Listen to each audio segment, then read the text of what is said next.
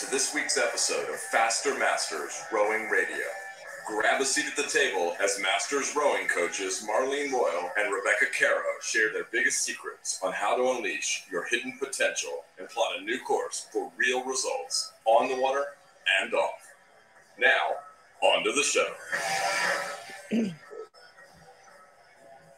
Hello, everybody, and welcome to another episode where we are talking about recovery from exhaustion. I'm Rebecca Caro, and I'm joined by Marlene Royal. Hi, Rebecca, and hello to our Faster Masters. We're going to like pep you up today. so. Isn't it funny how uh, when you pick a topic and, and you and I plan our podcast?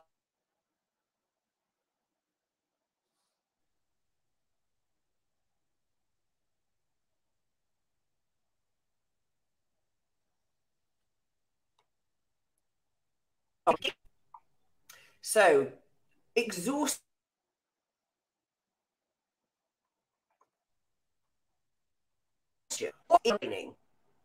There are two angles. So, the under recovery bit was something Mike Spraklen once said in my hearing. He said, There's no such thing as overtraining, there's just under recovery. Well, of course, they are very physical and dependent on the mm-hmm. individual athlete. So, do you have a view on which of these things it is, or whether actually they're just two sides of the same coin and there is no difference? I think I, I think traditionally we've and in the traditional sport science literature, they've always used the term overtraining. But your limiting factor in training is your ability to recover. So I actually prefer the term now under under recovery because because it really is you know what what affects your ability to train or your is the amount that you can recover from session to session day to day week week to week so um, so recovery is key and and keeping in mind that you do not have to necessarily be fully recovered to still train effectively mm-hmm. but there may be a point when you simply um, your resting heart rate is going up, your heart rate variability levels are indicating higher stress, you're not sleeping well, um, you're having racing thoughts at night, you know, these these types of things, you know, may indicate like if you're if your nervous system isn't recovering, you kind of feel like you're you're on high alert all the time. And that can lead to um, that can lead to exhaustion and you know just a, a, when when you're seeing a real drop in performance i think that's that's your alert right there like in your everyday life and in your work or in your training. So that's that's a red flag when like you just go like oh i just i just can't do this right now. You know well is it because you just need to rest a little bit or you're really really tired? So um you know you, you have to look at the the big picture for sure it's like a flight or fight response, isn't it? That high. Yeah, level. absolutely. Absolutely. Well, your body's telling you like something's going on. You need to pay attention to me, right? So so rowing may not be your only cause, but let's run through what Elizabeth Avery, who is an expert nutritionist, she's been a guest on our rowing and aging and on our menopause podcasts. Um, she is an expert on the from the nutrition point of view and has six causes of exhaustion. Yeah. So some of some of the points that that Elizabeth brings up, and and this is kind of from personal correspondence. You know, the the points that she she brings up is one inadequate sleep. Okay, that's a big one. Depression or extreme stress. An acute illness like um, you might have a bad cold or a flu, and you know even today some people are still getting COVID. So these are these can be things that can um, influence you. Inadequate nutrition, especially insufficient carbohydrates, because carbohydrates you need for training, you need for your energy. Um, inadequate hydration, and perhaps like insufficient dietary iron. And th- this is something that might affect women um, and vegetarians or vegan eaters more and you know uh, you know, she also causes like if your training has recently increased significantly, then yes, there there absolutely may be a reason for your general tiredness. So, you know, if you're getting enough sleep and nutrition, hydration, and recovering from day to day, you should be able to adapt to the new training training load. If you're not adapting and you you find that you're tired and it's just just not getting better, you know, start paying attention more to your nutrition. Like, what are you eating before you train? What do you what are your post recovery um, foods after your workouts? And um, and start just paying attention to patterns like you know does your energy drop at a certain time of day you know do you need a little bit of extra sleep during the day and you know start trying to observe how you feel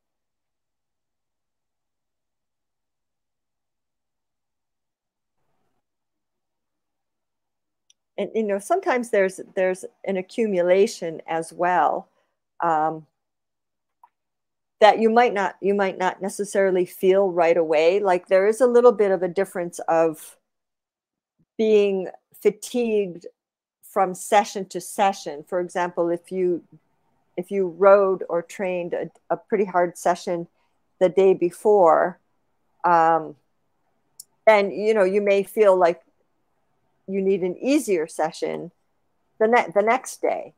And and that that's okay you know to adjust according to you know do you need an active rest day? Or if you were planning a hard set maybe you were planning to a medium session and a hard session and your heart rate is high and you just wake up in the morning and you're like you know what? I'm just beat. Emphasize quality over quantity. That would be my my advice. And if you have a high quality session you need to do just delay it for a day and give yourself the ability to recover and then put that you know adjust put that session in so that you can do that. You can do the session um, at the level that you want to do that. There's no sense to like you don't need to drag your butt through things. That's what i'm going to say. You're not going you're not going to benefit in the long term. Yes you might feel good in the short term that you did the session and you ticked it yeah, off yeah yeah but is it really going to help you True. So, how many weeks might it take to adapt to a new, heavier training load? Well, it depends how severe you are. I mean, I mean, I, th- I think if you look at if you if you just take it small, you know, like listen, if you're if you're used to training five times a week and then you start training six times a week, that's a twelve percent increase in training. That's that's kind of a big jump. Um, I would I would look at smaller changes you know maybe you add in a walk maybe you add in an extra five or ten minutes to each session you know i would i would keep your training increases like 5% you know roughly yeah. because because if you make a big jump you might feel fine for a day or two but it, it's going to come back and bite you I, I, guarantee that it will because that's not the only in masters rowing um, that is not the only thing going on in our life either Absolutely right. So your exhaustion cause may not be your rowing. Absolutely. And and and that's something to pay attention to. Like as as Elizabeth notes, um, it might be extreme stress, right? You have there's some stressful event in the family or in the workplace or financial. I mean, it can be many things that it, it all kicks off the same cortisol hormones, right? So totally, totally right. So we kicked off some of our questions when there was a really interesting quote from Eliza McGrand on the Masters Rowing International Facebook page when she said, Question When you do a hard day, do you end up napping afterwards? She said, A lot of my increased de- degree of difficulty days end up because of work. Um, I'm being on days off. I'm wondering if it's athlete usual, whether it's specific to aging, specific to autoimmune processes, or a combination. But after a hard practice, I go comatose, and if schedule allows, I end up in a deep sleep for one to three hours. If I'm working after the session, I get through the work but drop like a stone as soon as I'm home. Sleep that night seems to chug along in the random yes sleep or no sleep or some sleep range, regardless of the deep nap. So I would say this lady has definitely got a under recovery overtraining challenge in her life from those sorts of symptoms. And I, I'm not a medic. Well, I you know, I I would my advice to Eliza would be respect respect what your body's telling you and and if you need to lay down and take a nap please lay down and take a nap your your your your best recovery i mean nutrition and hydration are so important. Um, if you know we're going to assume that that you're eating properly before and after training but sleep is 100% the best recovery method. So um, if if you've started a new activity or you're entering a new phase of training and you need extra rest my advice is absolutely take it. Um, I, I think it's I think it, it's never going to hurt you and it's always going it's always going to help you. And people are different with naps. Some people nap every single day. I take a nap every single day and I have my entire life. Um, it doesn't affect my ability to sleep at night. I sleep just fine. Some people aren't in the habit of that, but even laying down and just closing your eyes will allow your body to rest. So, to get a little bit of extra recovery, you know, you may sleep, and and Eliza may need this sleep because she's sleeping for at least an hour. So obviously, her body needs this. Um, yeah. But the but you can also get quite a lot of of recovery by simply laying down and closing your eyes because most of the stimulation that comes into your body comes in through your eyes.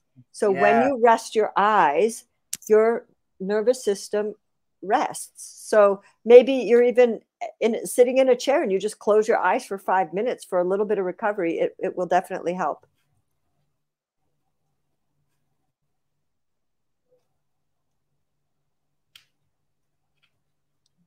So setting an alarm, that's a very good, I think that's a very good yeah. tip. I mean, you I know, reckon 20, 20, minutes is, is yeah. a good thing. If you don't feel like you're likely to fall asleep, but you just want to rest your eyes. Exactly.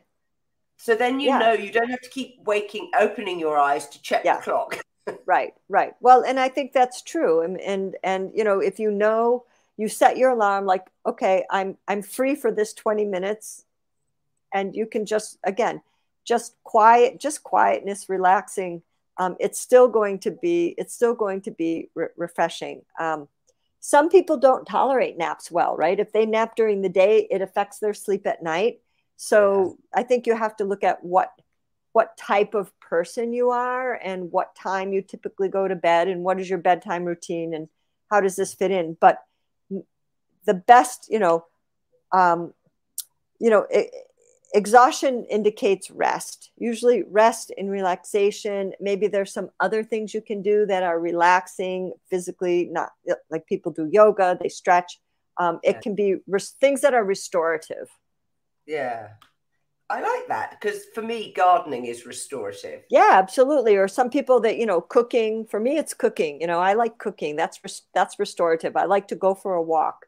That's restorative. Um, so I think I think each individual you know look at what you know what do you just enjoy? You know getting it out in nature is incredibly healing and restorative and it's very very well documented in in the research. Um, so that may just be something if you're having a really stressful day there there's indication that even even going for a walk I just listened to this really interesting neuroscience about neuroscientist about the the he's written a book like the the power of walking, and even walking for ten minutes has an incredible effect on your entire nervous system, incredible positive effect. So you don't have to necessarily say, "Oh, I need thirty minutes, forty minutes." Just go outside and walk for ten minutes, and that can have walking in nature has been proved to be very restorative, and you don't necessarily it's better to do it a few times a day if necessary, but little bits and pieces can help for sure.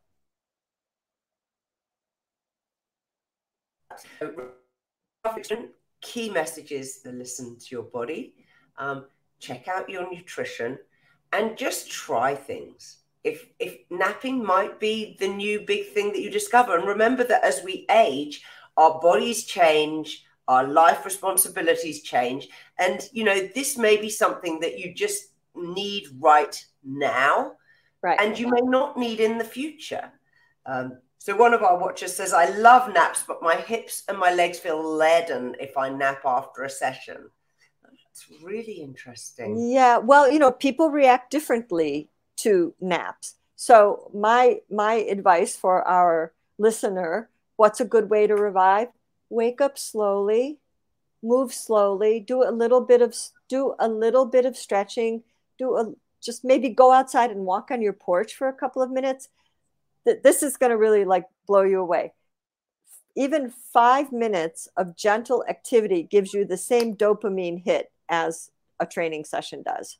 So, so you don't have to do in order to get that good feeling from exercise, you don't have to exercise or move all that long in mm. order to activate the good the good dopamine hit. So yeah. Steve says going rowing for pleasure every now and then is how I restore my stress levels. Well, that brilliant. Exactly. I mean, yes, you are yes. perfect example. Yes, and and rowing is the perfect sport because cyclical repetitive sports, okay, rowing, cross country skiing, swimming, cycling, are are restorative activities for our nervous system. So things that have repetitive cycles are very restorative for for the nervous system. So in this case, an easy, comfortable row like really organizes your body and you know hopefully makes you feel better so um, if not go for a little bike ride go for a little walk you know just the, the key is a little bit of movement. It doesn't necessarily have to be hard but it will definitely um, put you on the path to recovery. Great advice. Thank you. And till next time. Bye bye we are part of the rowing chat podcast network. Please tell your rowing friends about the show. And if you've learned just one helpful thing from today's episode, please consider supporting the show for as little as $1 per month by visiting fastermastersrowing.com forward slash podcast.